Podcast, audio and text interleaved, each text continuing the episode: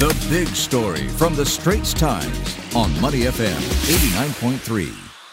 I'm Olivia Quay. You can subscribe to the Straits Times channel so you never miss a single episode.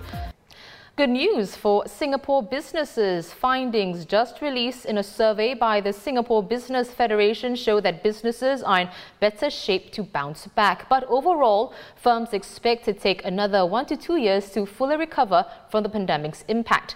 Conducted from July 26th to October the 1st, the survey polled just over a thousand companies across key sectors.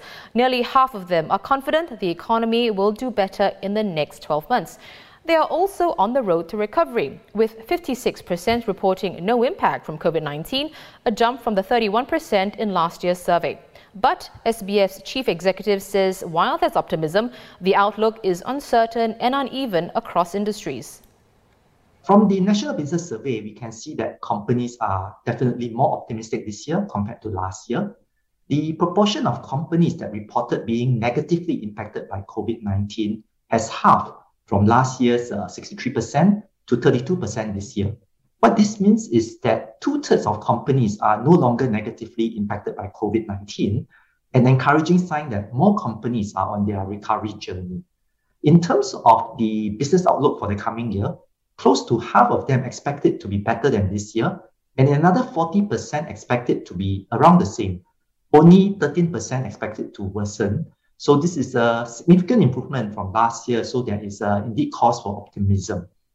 That said, the outlook remains uncertain with the emergence of new variants like Omicron, and uh, it is also uneven across sectors with banking and insurance, wholesale trade, and manufacturing being more optimistic, and the construction, retail, F&B, and hotel sectors being less optimistic.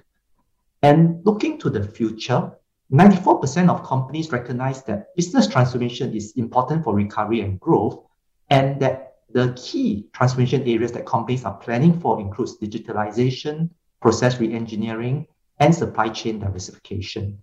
I think these are encouraging signs that companies recognize the importance of transformation and are actively embarking on their transformation journey so as to emerge stronger. And in terms of the key challenges, uh, the survey showed that manpower issues have emerged more strongly among the top business challenges. Companies cited manpower costs and availability of manpower as being of concern. And to address these concerns, companies are enhancing efforts to hire locals, increase wages, as well as invest in technology to reduce manpower needs. Visit straitstimes.com for more news and our YouTube channel for more videos. I'm Olivia Quay. See you tomorrow on The Big Story.